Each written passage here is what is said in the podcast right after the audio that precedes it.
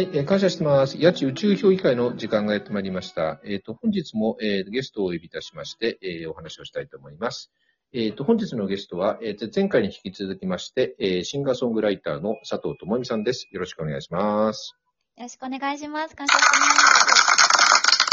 この前は、えっ、ー、と、前回はちょっとね、夢の、あの、えっ、ー、と、お話をね、えっ、ー、と、ちょっとさせていただいたんですけど、えっ、ー、と、はい、今回もなんか、夢のことでちょっと、えっ、ー、と、まだね、あの、ちょっとお話があるということなんでね、ちょっとお願いします。はい、お願いします。えっと、結構私、夢、夢を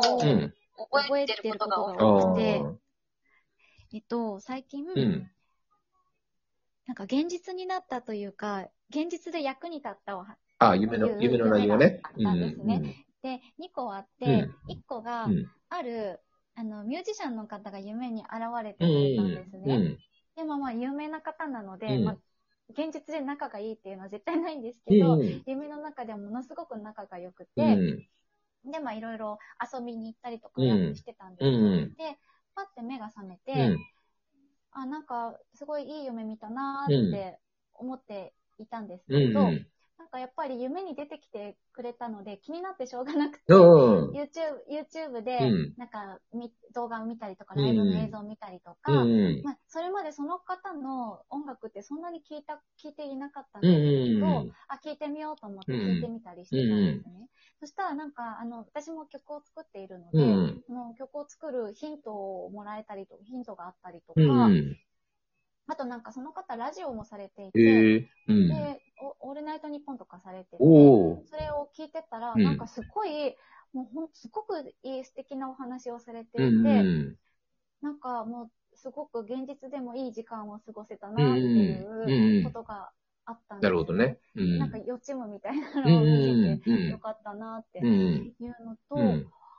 あと、うん、もう一本覚えてるのが、うん、えっと、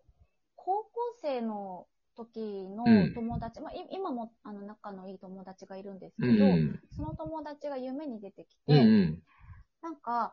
あの相談事があるって言って、うん、まあ、私にすごいなんかちょっと、うん、深刻な顔をして私に近づいてきて、うん、なんか相談があってこういうこうこうこういうそうそう相談の内容は覚えてないんですけど、うん、こういうことで悩んでるんだみたいなのを話されたんです、ね。うん、それで、うん、なんかわた私に話せば解決するような気がしたから今話したんだって言ってくれたんですよ。ね、うんうん、で、でまあ、目が覚めて、うん、あ、なんかそんなそういう相談ってするような人じゃないのになんで私に夢の中であんなこと言ったんだろうなって思ってたんですよ。うんうんうん、そしたらその日の夜 ライン が来て、うん、実は相談があってっていう ライン が来たんですね。うんうん、で、あ、なん、あ、なんか夢の、夢の通りになっちゃったって思って。うんうんで、まあ、なんかそんなに詳しくは聞かなかったんですけど、うん、相談を受けて、うん、なんだ、あの、なんとかなるから大丈夫だよっていうのを、うん、まあ、言ってあげて、あ、すっきりした、よかったで終わったんですよ。なるほどね。うん、なんか夢の中のことが現実で役に立ったりとか、現実でもなんか、うん、同じことが起こったりして不思議だなっていうことがありました。うん、そうね。うん、あのー前のその回でもお話したんですけど、その夢自体に何か意味があるかどうかって、いくらでも夢のつけ、その意味のつけようって僕はあると思ってるんですよね。あの、あるといえばあるし、ないといえばないのかもしれないんだけど、ただ基本的には、えっと、夢を見る人の意図に関わらず物語って基本的に夢の中で進んじゃうんで、ランダムな情報をバーッと入れてきて、それでバーッとこう物語を組み立てていくのが多分僕は夢だと思ってて、だから初めからこの夢を見るとかっていうのを決まってるわけじゃないと思うね。寝る、寝る時までに、寝て初めてその時に夢の内容が決まると僕は思ってるんで、でもね、ただその、例えば見た夢が正夢とかって、これよく言うじゃないですか。あの、その、夢、今見たように、その、見た夢が、えっと、起きた次の日になんか、そのままその延長上、延長的なことが起こったりとか、あるいはその関連することがいきなり登場したりとかっていうのは、多分ね、僕思うんですけど、ほら、あの、お、ひとりさんがよくその思いが現実になるとかって言うじゃない。あれってほら、起きてる時に、例えばね、あの、こうなりたいなとかって、この人と会いたいなとかって言った時に、そのままその、その人に会えたりとか、自分が思い描いてる方向に行くってよく言うでしょ？はい。あれって結局夢でも同じで、夢で起きた時に覚えてる夢って結局そのことをまだ考えてるわけですよ。夢の内容をね。ああ、はいはい。だから結局そのまま起きてて、例えばその会いたいなって人を思い浮かべたりとか、だから例えば相談された人もそのことを思ってるわけですよね、自分でね。その人のこと。はい、で起きてるわけだから、起きた時にね、うんうん。で、その人のことを考えたりとかしてると、人間の思いって結構、やっぱり伝わるっていうか、まあその、いわゆるその波動なのかもしれないんだけど、人の思いって結構離れてても、その思いって伝わるんですよ。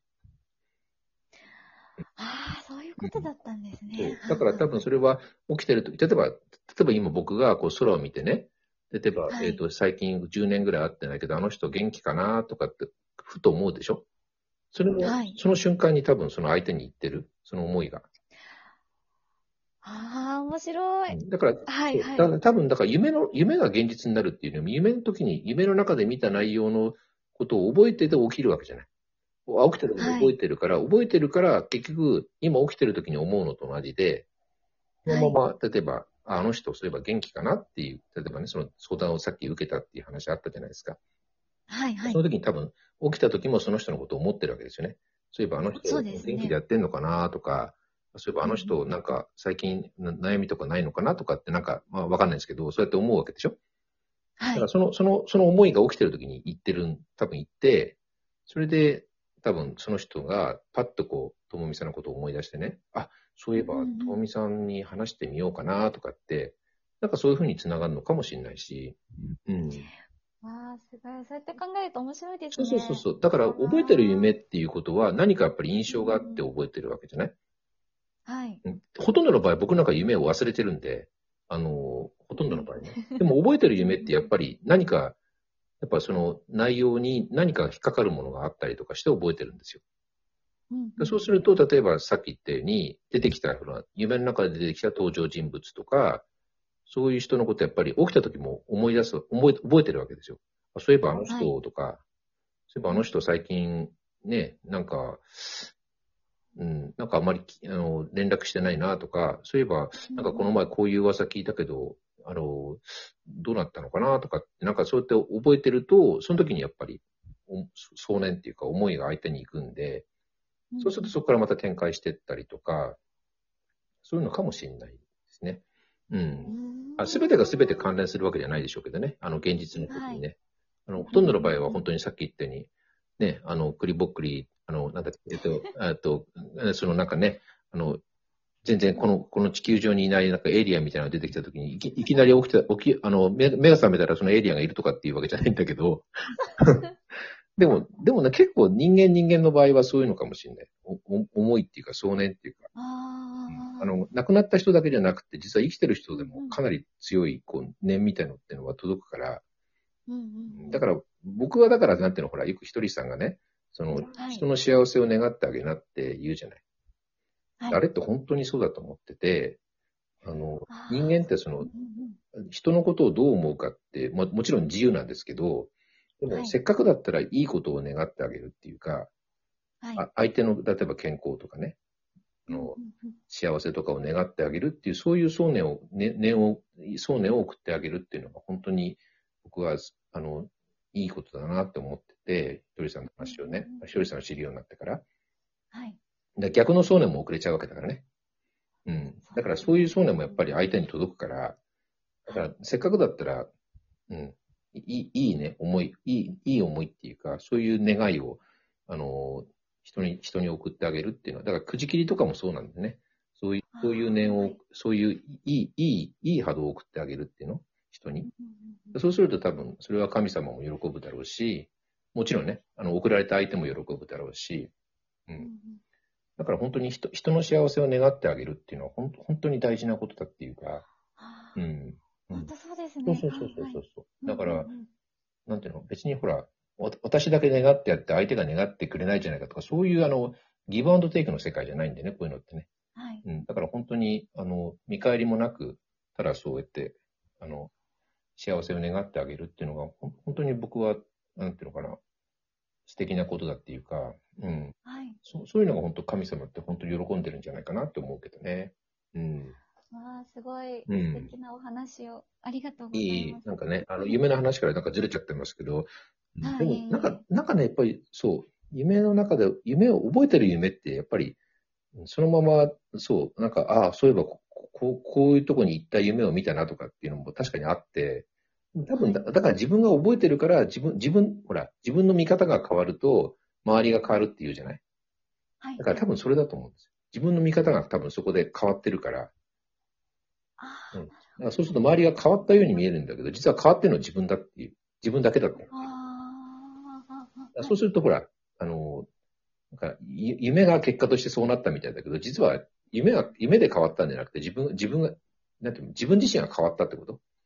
はい。うん。だから、正夢とかっていうのも、うん、実はそういうことなのかなって気はするんですけどね、今はね。ああ、なるほど、うん。はい、はい。まあ、そんな感じ。ああ、面白い。うん、夢の話が分かりました、うんまあね、でも、うん、でも夢って本当面白いね。はい。うん、な、なぜ寝るのかっていう。ね、動物も含めてなぜ寝るのかっていうのも、い、いまだにね、まあ、あの、不思、不思議な話なんだけど、うん。うん、ということで、ということで、じゃあまた、あの、時間になりましたのでね、えー、じゃあまたね、はい、あの、また面白いね、お話がありましたらね、あの、はい。またね、ぜひご出演お願いします。はい、ありがとうございます。それでは皆様、ごきげんよう。